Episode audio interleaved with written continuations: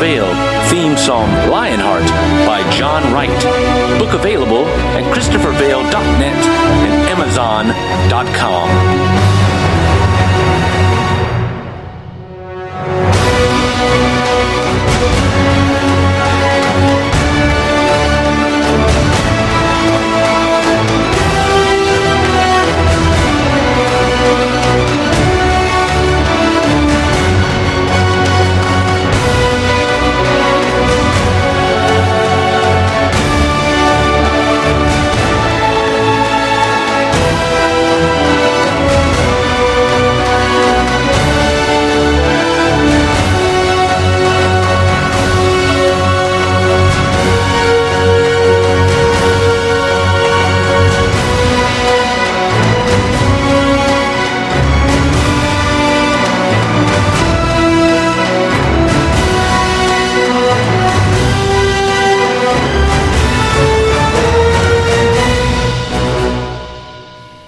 Chapter 7 No Taxation Without Representation.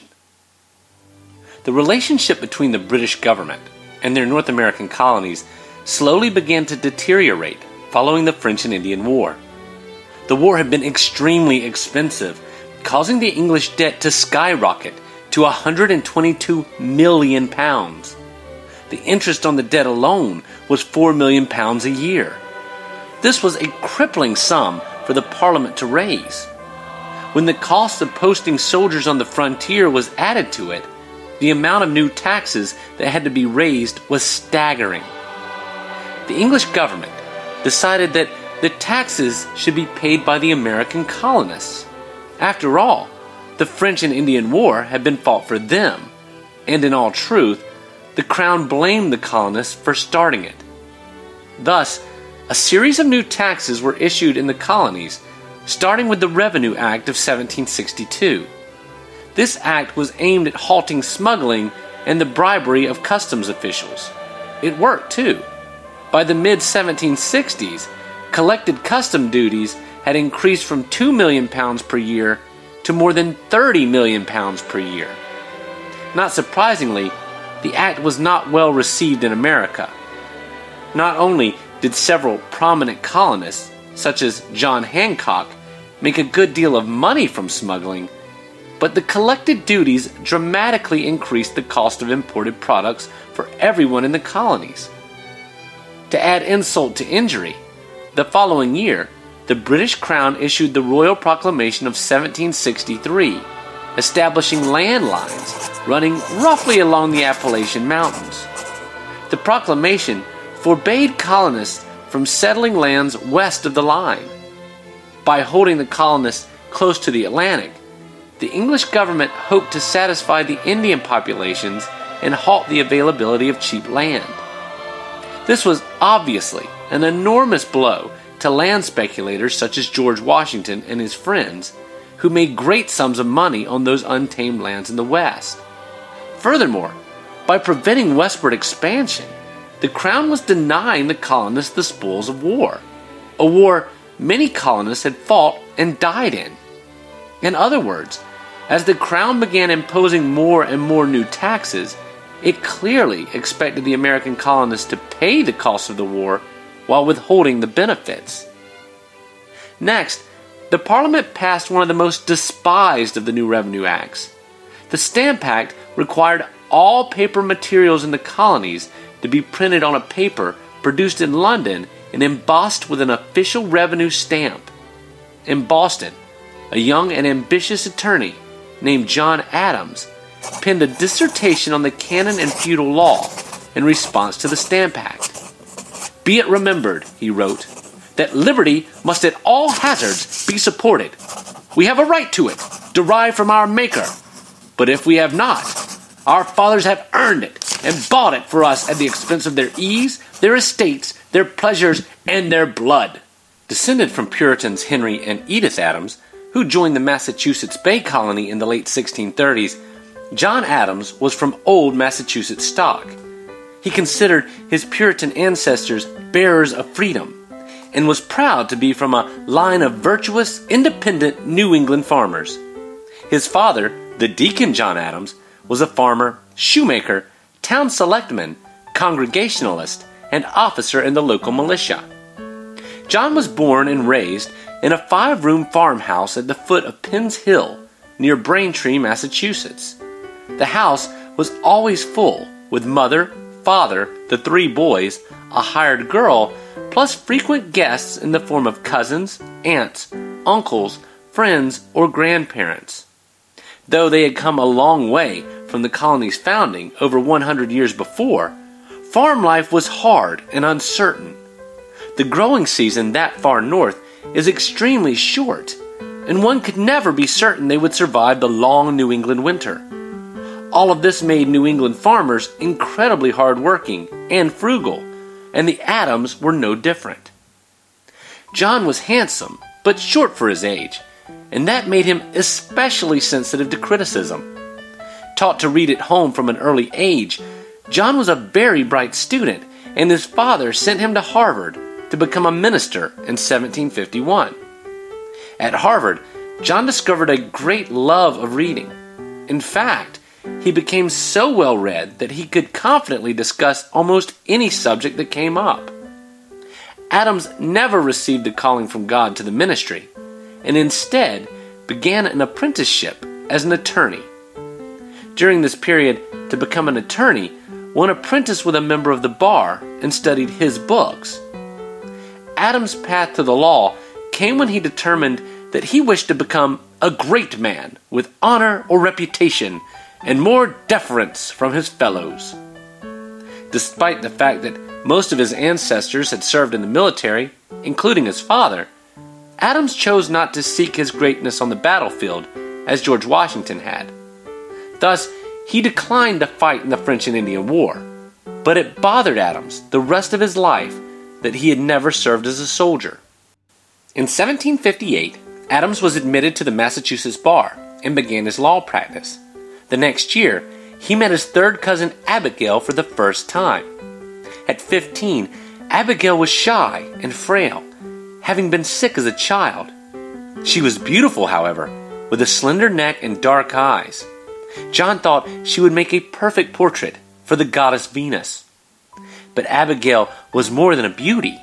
She was also extremely intelligent and strong, with a great wit, good sense, and upstanding character.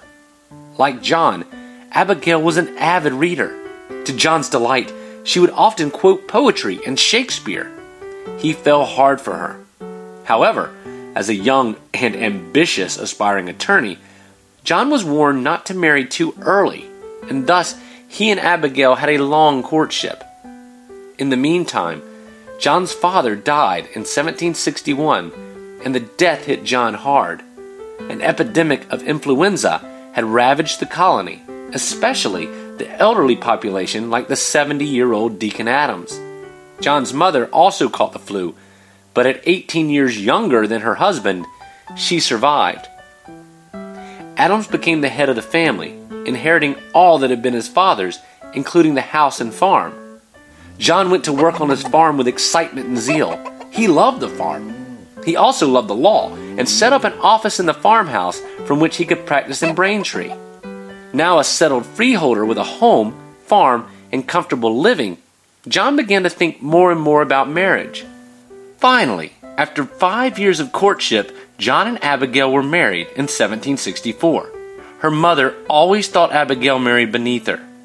Just nine months later, they had their first child, a little girl they named Abigail after her mother, but called Nabby. Two years after that, they had their first son, named John Quincy after Abigail's grandfather. They would go on to have four more children. News of Parliament's new Stamp Act reached the colonies the same year Nabby was born. The next year, John was tasked to write the instructions for the Braintree delegation to the colonial legislature regarding the act. Adams wrote that the act should be opposed as it denied two fundamental rights guaranteed to all Englishmen. The first was the right of those taxed to be taxed only by consent, stating that there must be no taxation without representation. The second was the right of a person to be tried only by a jury of his peers. cited as a succinct defense of the rights of the colonists, these instructions soon became the model for other districts. John and his cousin Samuel Adams would soon become leaders in the resistance to British rule in Boston. Then, in 1767, the Townshend Acts were introduced by Chancellor of the Exchequer Charles Townshend. The Townshend Acts imposed duties to a host of goods imported to the colonies, such as tea, glass, paper, lead, and paint. The colonists viewed all of these new duties as an abuse of power by the British government and made agreements with one another to limit the amount of British goods being imported into America. All of the new duties, bond requirements, fines, and regulations caused a significant drain on capital in the colonies, and the port cities such as Boston, Philadelphia, New York, and Charleston were the hardest hit. However, these acts did not cause a revolutionary movement in America. The colonists were still loyal subjects, but they did see it as their duty to resist what they viewed as unconstitutional abuses of power by the king and parliament. In fact, resistance to these acts accomplished something Benjamin Franklin had long hoped for, but which the crown had long feared. The colonies were finally uniting. When Parliament passed the Townshend Acts, the House of Burgesses in Virginia resolved to support their brothers and sisters in New England. In response, the royal governor immediately dissolved the House. So, the House of Burgesses walked across the street and reconvened in the Raleigh Tavern. At the tavern, the House discussed which measures should be taken in their distressed situation for preserving the true and essential interest of the colony. It was decided that Virginia would boycott the British, neither buying goods nor shipping them to England. Casting his vote in favor of the boycott was a newly elected member to the House named Thomas Jefferson.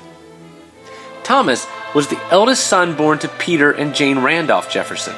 His father taught him that to be great, he had to be comfortable with authority and responsibility. Peter owned an extensive library of books, and Thomas would spend hours in the study, reading and discussing the works with his father. At just 10 years old, Peter sent Thomas into the woods with nothing but a gun and told him not to come back until he could prove that he could survive on his own. The child struggled all alone in the trees, stumbling over roots and rocks, fording streams, but finding nothing to shoot that would provide sustenance. Finally, as a tired and hungry young Thomas Jefferson was beginning to fear that he would never be able to return home, he happened upon a wild turkey caught in a pen. Thomas tied the bird to a tree and shot it. He proudly marched home with the turkey slung over his shoulder, bound for the oven. Lessons like this from his father taught Thomas to always press on in the face of adversity and to take full advantage of unexpected gifts. If Virginia had possessed nobility, Thomas Jefferson would have certainly been part of it. While Benjamin Franklin was a first generation American, the Jeffersons' Virginia heritage went back generations. They had been some of the earliest settlers and helped carve the colony out of the forests. The Jefferson family had successfully added to their estate each succeeding generation, and by the time Thomas was born, their family lived a truly privileged life. Thomas was raised not only by his family, but also by the black slaves in the house and on the farm. In fact, his earliest memory was being handed up to a slave on horseback and carried carefully on a pillow for a long journey. Jefferson's beloved father, Peter, died in 1757 at just 45 years of age. Thus, at 14, Thomas became the man of the house. But his mother, a strong and assertive woman, really ran the house, the family, and the nearly 3,000 acre farm. In 1760, when he was 17, Jefferson traveled to the Virginia capital of Williamsburg to attend college at William and Mary. Jefferson studied there until he was 19 and then he began the study of law.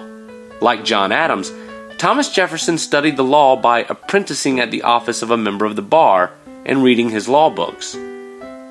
While in Williamsburg, Jefferson often attended sessions at the House of Burgesses. It was at one of those sessions that Jefferson was present to hear Patrick Henry give his famed oration against England's Stamp Act. Jefferson, who was embarrassed by his own oratory skills, praised Henry, saying, He appeared to me to speak as Homer wrote. It was that session of the House of Burgesses that the Assembly resolved, among other things, that only they had the power to lay taxes and impositions upon the inhabitants of this colony. Anyone else who tried to tax the colonists were destroying both British and American freedom. This was, of course, a radical position to take in denying the right of the king and parliament to tax the colonists. And Jefferson was quite impressed that Henry was able to get it passed through the assembly. Proud and victorious, Patrick Henry left Williamsburg later that day. The next day, the House reversed itself, striking off the resolution while Henry was absent, teaching Thomas Jefferson a valuable lesson. Jefferson also discovered that having only one newspaper in the capital meant that nothing disagreeable to the governor could be got into it. So Jefferson helped bring Maryland publisher William Rind to Williamsburg to found the Virginia Gazette, thus establishing a second newspaper. Sadly, in the fall of 1765, Jefferson's big sister Jane died. She was his favorite. He loved her so dearly, and he was completely crushed. He decided to take a trip to get his mind off the tragedy, and that spring he left Virginia for the very first time, traveling north to see the other colonies. While on the journey, Jefferson came to understand that the Virginia cause was really the American cause, and so much bigger than he had realized. In 1767, Jefferson was admitted to the bar of the General Court of Virginia. Soon after, he began construction on Monticello, his new home just two miles from his mother's house. In 1768, at only 25 years of age, Jefferson was elected to represent Albemarle County in the House of Burgesses. Upon returning home from sessions in Williamsburg, Jefferson fell head over heels in love with a wealthy widow named Martha Wayles Skelton. Known as Patty to her friends, she was a beautiful and intelligent woman with large hazel eyes and soft auburn hair. Jefferson worshipped her. Like Jefferson's mother, Patty had a mind of her own, was strong willed and assertive. Jefferson chased after her with his full energies, writing her love poems and discussing literature with her. They both adored music and would dance and sing together while Jefferson played his violin. Finally, Jefferson won Patty's heart as she had won his, and the two were wed on January 1, 1772. He was 28 and she 23.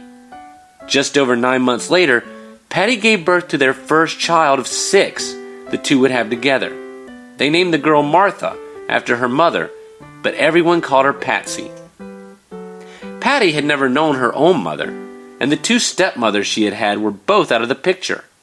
Her father had taken as a mistress his slave, Elizabeth Hemings, and she bore children by him. When Patty's father died, a little over a year after their marriage, she and Jefferson took in Elizabeth Hemings and her children, including Patty's half sister Sally. Jefferson also took over much of his father in law's debt. Jefferson's brother in law had died just a couple of weeks before Patty's father, and Jefferson had already taken his now widowed sister and her children under his care. His responsibilities were growing considerably larger very quickly. As tensions with England continued to deteriorate, Jefferson embroiled himself more and more in politics. Through so called committees of correspondence, the different colonies began to communicate with one another. Even war with the French and Indians on their western frontiers had been unable to unite the separate colonies by the actions of the British Parliament. In Pennsylvania, a Quaker named John Dickinson published letters from a farmer in Pennsylvania arguing that the townshend duties encroached on the rights of the colonists. This convincing little pamphlet converted several prominent colonists over to the side opposing the duties. The cry of no taxation without representation began to echo in the streets. There was rioting and civil disobedience as the colonists tired of the duties they believed had been unconstitutionally forced upon them.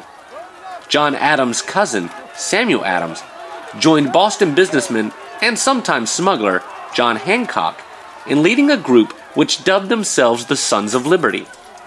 The Sons stirred up as much trouble for the British as they could, and by 1770, the Crown had stationed some 4,000 British troops in Boston a soldier for every four residents, to try and quell the dissent by physical force. The tension in the city culminated on a frigid night in March of 1770 when a crowd of rioters slung dirt and rocks at a line of British soldiers. Without orders from their commander, the soldiers opened fire on the crowd, and five American colonists fell dead. The soldiers were arrested and tried for what quickly became known throughout the colonies as the Boston Massacre.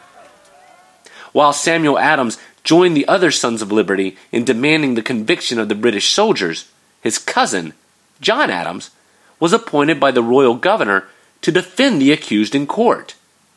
John was successful in his defense of the soldiers and later called his important role in the case one of the best pieces of service I have ever rendered for my country. The British Parliament sought to ease tensions before things spiraled too far out of control and eliminated all of the townshend duties except the tax on tea. They did lower the tea tax, but this was not done to benefit the colonists. The real aim of lowering the tea tax was to give the East India Company a monopoly on the American tea trade by undercutting their rivals. Those rivals included both legal merchants and smugglers. The real rub, however, came when the East India Company made no secret that they were shipping inferior tea to the colonies. The idea of being forced to pay a tax on cheap tea enraged the colonists, and when ships of the East India Company arrived in the ports of New York, Philadelphia, and Charleston, they were either turned away or impounded. However, the governor of Massachusetts, Thomas Hutchinson, stood firm, and when ships from the East India Company arrived in Boston Harbor, he ordered them unloaded. Bostonians were already irate after Benjamin Franklin leaked correspondence demonstrating that Governor Hutchinson was collaborating with the Crown and Parliament to usurp the rights of the colonists. Now, with the governor actively standing with the East India Company against his own colony, many colonists believed drastic measures were needed. On December 16, 1773, a group of men disguised as Indians boarded the ships and dumped the tea overboard in what has become known as the Boston Tea Party. While the actual identity of the perpetrators is still not officially known to this day, it is widely suspected that the men were the Sons of Liberty led by Samuel Adams. The British King and Parliament were outraged as what they saw as insolent behavior from disloyal subjects. Their hot headed and overbearing response to the Boston Tea Party will go down in history as one of the world's great blunders. For had the British government kept cooler heads, the American Revolution would likely never have happened. The Boston Tea Party was committed by only a handful of troublemakers, but Parliament's furious response was to punish the entire Massachusetts colony by issuing what they referred to as the coercive acts. The colonists, however, referred to them as the intolerable acts in an illustration of the new relationship the acts pretended between England and her colonies. The first of these acts closed the port at Boston until the colonists reimbursed the East India Company for the tea. The Massachusetts Government Act abrogated the Massachusetts colony's charter and appointed General Thomas Gage, George Washington's old ally in the French and Indian War, as the colony's military governor. Furthermore, town meetings would not be allowed without Gage's consent, and the king would appoint members of the colony's executive council rather than allow their election by the colonists. The Impartial Administration of Justice Act allowed British officials charged with a crime in the colonies to return to England for their trial. Finally, the Parliament passed the Quartering Act, In order to bring Massachusetts to heel, British soldiers were moved from the frontier into Boston, where they took up residence in people's private homes. In defiance of the intolerable acts, the members of the Massachusetts Committees of Correspondence met in the city of Boston in the county of Suffolk to draft the Suffolk Resolves. The Resolves rejected the intolerable acts and resolved to, among other things, engage in civil disobedience, refuse to pay taxes, raise colonial militias, and boycott all British goods until the acts were repealed. It was at this point that Americans began to drink more coffee and boycott English tea. In solidarity with their Massachusetts cousins, the other colonies joined the rejection of the Intolerable Acts. The committees of correspondence furiously organized the colonies for resistance to the British government's abuse of power. The Maryland Committee called for a Congress of the entire continent to meet. Thus, in September of 1774, the First Continental Congress met in Philadelphia, Pennsylvania. George Washington attended the Congress as a delegate from Virginia, while John and Samuel Adams attended as delegates from Massachusetts. The Suffolk Resolves were delivered to the Congress by a Boston man named Paul Revere, and the Congress drafted resolutions in response. While the resolutions shied away from calling for the use of military force, the other colonies agreed to support Boston in opposition if force were used against her. The Congress also drafted a Declaration of Rights, claiming the rights of the colonies were derived from the law of nature, the British Constitution, and the colonial charters. Perhaps most importantly, they agreed to meet again in the spring of 1775. When the British Parliament received word of this so called Continental Congress meeting in open defiance of their authority, they declared the American colonies to be in rebellion against the Crown. General Gage was ordered to nip the rebellion in the bud by arresting the members of the Congress. The general warned Parliament that such a move would likely spark a war between England and her colonies. Lord Dartmouth, Secretary of State for the Colonies, issued a lengthy response explaining to Gage that it would be better to start a conflict now before the onset of a riper state of rebellion. Gage had reason to suspect that two towns not far from Boston, Lexington and Concord, were stocking arms. In April of 1775, he received intelligence that the Sons of Liberty leaders Samuel Adams and John Hancock were hiding in Lexington. He ordered his men to march on Lexington and then Concord, seize any stores of arms and ammunition, and capture the rebel leaders, Adams and Hancock. Before we continue, I wanted to pause and take a moment to thank you for listening to this podcast. I realize that you have a lot of options to occupy your time, and I'm truly grateful and humbled that you chose Home of the Brave. As you can imagine, it has taken a lot of time, energy, and money to create a podcast such as this, and I really need your support. Please share it with your friends, subscribe, and write a review. Also, I'd like to ask you to purchase the ebook that this podcast is based on. You can find Home of the Brave, Book 1 The Republic by Christopher Vale, that's V A L E, at Amazon.com, or on my website at ChristopherVale.net. I have two more books that I hope to write and record as podcasts to tell the story of America up through the end of the Cold War. But I won't be able to do so without your generous support. Thank you again. And now, back to Home of the Brave.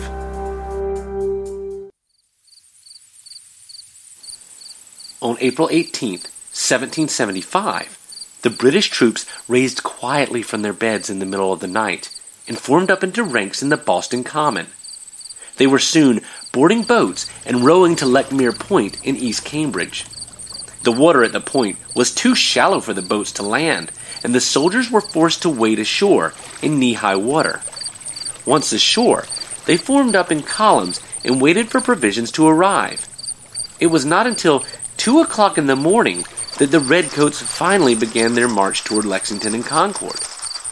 The British hoped to catch the rebels by surprise, but the Sons of Liberty had lookouts watching for them. Paul Revere and other riders had been dispatched from Boston as soon as the troops formed up in the Common.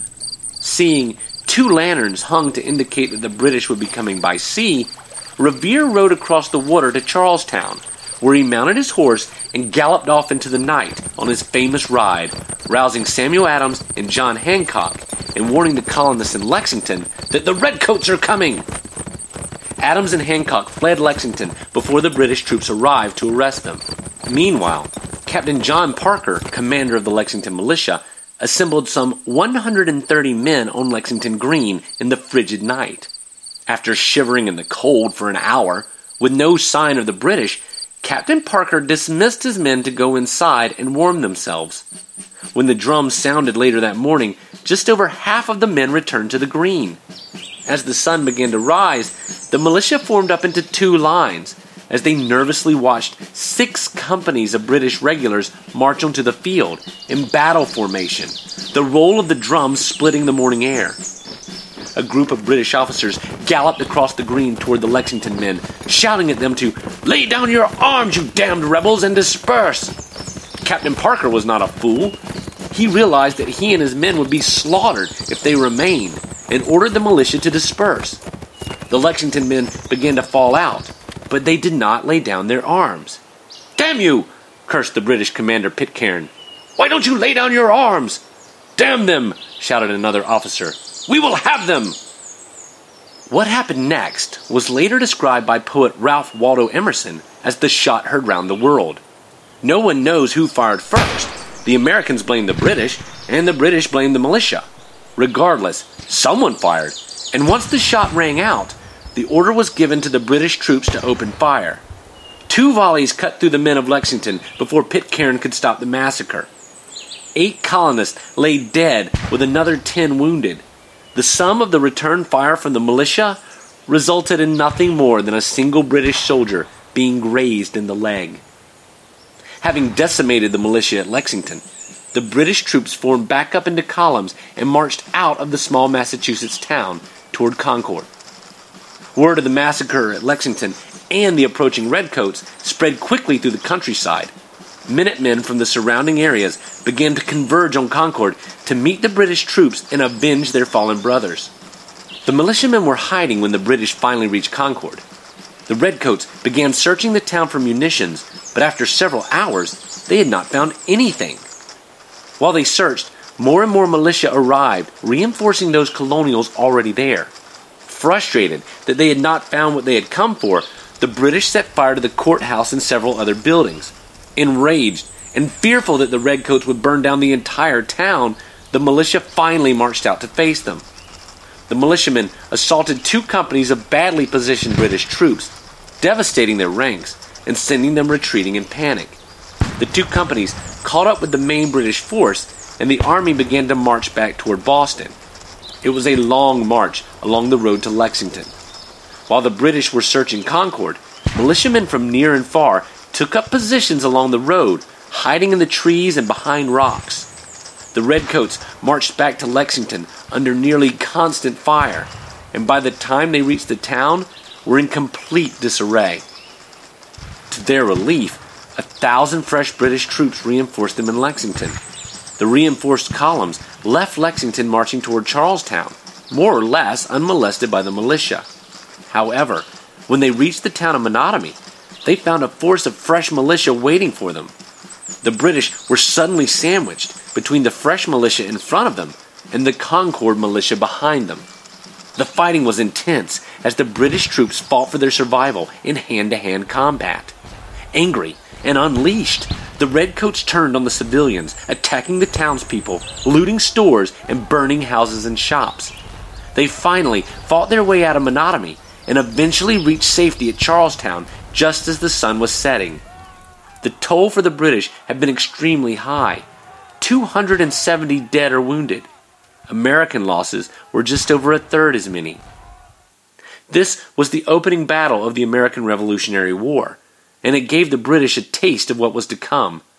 They had completely underestimated the colonists, But on the road to Concord, they learned that they were not simply putting down a rebel force, but were fighting an entire population.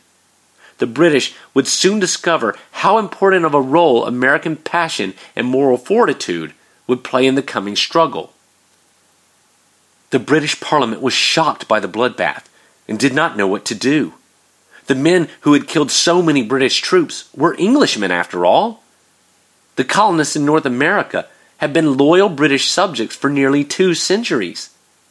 William Pitt suggested that the colonies be given dominion status. The king and parliament would still have ultimate sovereignty over them, but the colonists would mostly govern themselves and, more importantly, tax themselves. As an alternative, Pitt suggested allowing the colonists to have a representative in parliament. Edmund Burke suggested that they simply remove the taxes. Let things go back to the way they had been before. All of these suggestions were turned down. While Parliament met in London to try and figure out what to do next, the Second Continental Congress met in Philadelphia. Benjamin Franklin joined the Pennsylvania delegation. John Hancock joined John and Samuel Adams on the Massachusetts delegation. George Washington, Patrick Henry, and Richard Henry Lee returned for the Virginia delegation and were joined by Thomas Jefferson.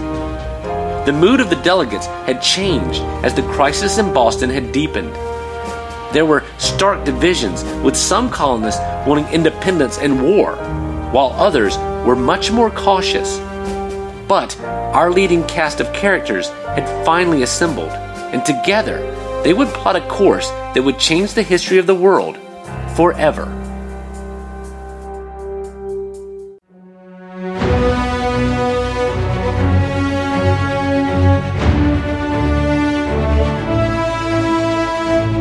Thank you for listening to Home of the Brave, Book One, The Republic. For notes and citations, or to support this podcast, please purchase the ebook available at ChristopherVale.net and Amazon.com.